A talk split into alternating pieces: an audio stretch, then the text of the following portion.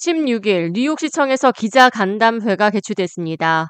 뉴욕시 행정부는 오후 4시에 진행된 기자 간담회에 앞서 오후 3시 2025 회계년도 예산 계획안을 발표했습니다. 다음 회계년도 연방정부 및 주정부에서 더 많은 망명 신청자 지원 예산을 받을 수 있을 것으로 생각하냐는 질문에 대해 애덤스 시장은 워싱턴 DC를 67번 방문하고 나서 자신은 뉴욕시가 원하는 만큼의 예산 지원이 연방 정부로부터 나오지 않을 것을 알고 있었다고 말했습니다. 이어 연방 정부의 예산을 기대하고 기다리다가 막상 예산이 나오지 않았을 때 무계획 상태가 되지 않도록 뉴욕시의 경제적인 자립 계획이 필요했으며 10만 명의 망명 신청자가 유입될 것으로 예상했을 때 무려 16만 8천 명의 망명 신청자가 유입되는 변동성이 높은 상황에 대처하는 예산을 세워야만 했다고 지적했습니다.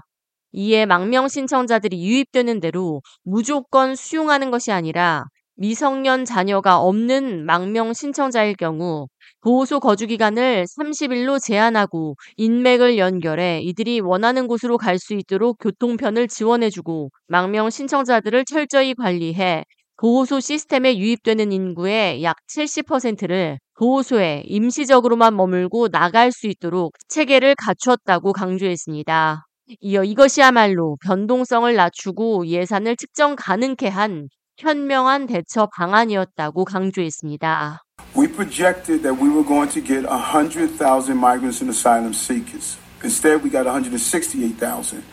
Uh, I saw around my sixth or seventh trip that we were not going to get the, the revenue that we wanted from Washington. We had to project what it was going to cost. We couldn't wait. We were able to get 70% of people out of the system by using a host of methods 30 days, uh, reticketing, 한편 각 부처의 예산 삭감을 발표한 뉴욕시 행정부가 일부 부처의 예산을 복원한다고 발표했다가 이제는 더 많은 삭감 조치로도 이어질 수 있다는 불확실한 예산 계획안으로 인해 충격과 스트레스를 받고 있는 뉴요커들에게 한마디 해달라는 뼈 있는 질문이 이어졌습니다. Um, what would you say to New Yorkers who are feeling whiplash from the budget cuts? There were cuts, now they're reversed, now there's more cuts maybe coming, depending on the feds and the state. Um, some uh, of your critics on the left are saying this isn't financial responsibility, this is mismanagement because you didn't predict it correctly.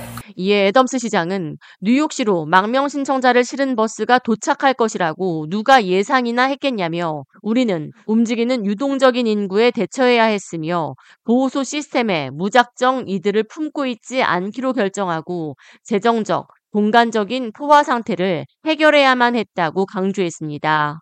이어 이 같은 망명 신청자 유입 사태를 정치화하려는 움직임이 많은 것을 알고 있다며 하지만 우리는 뉴욕시가 당면한 상황을 어떻게 대처해야 할지 집중해야 한다고 촉구했습니다.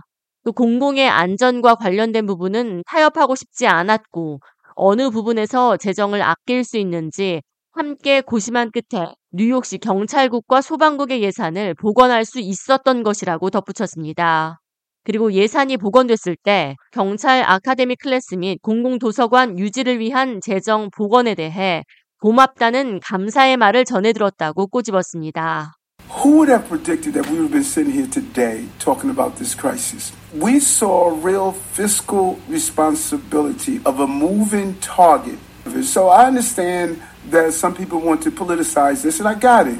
To restore some of the cuts, particularly around public safety, because I know how important that is. New Yorkers are saying thanks for restoring the police class, uh, keeping the libraries for now harmless. That's what New Yorkers are saying to me when I'm on the subway. 이 자리에서 저는 애덤스 시장에게 16일 화요일부터 4개 망명 신청자 보호소를 대상으로 시작되는 통금 조치를 더 확장할 계획이 있느냐고 물었고 애덤스 시장은 이 위기 상황을 정상화하는 시스템을 마련해 가고 있으며 각 보호소에 망명 신청자들의 행동 강령을 게시하고 타인의 권리를 존중하기 위해 통금 시간을 지정하는 것이 맞다고 생각한다며 모든 보호소에 통금 조치를 내려야 한다고 생각한다며 확장 의사를 밝혔습니다.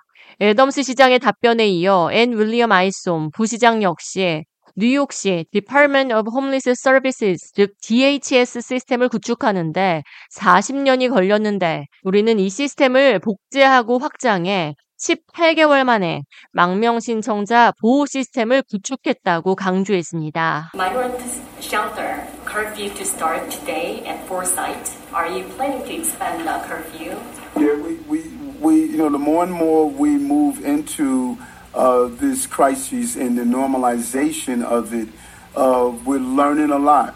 Uh, the thought of a curfew is something that we think is important because we have to make sure that we give people what our expectations are and they can respect the rights of others who are there. Uh, I ideally believe it should be in all of our systems. It took us 40 years to build the DHS system, and we replicated it and doubled it in 18 months.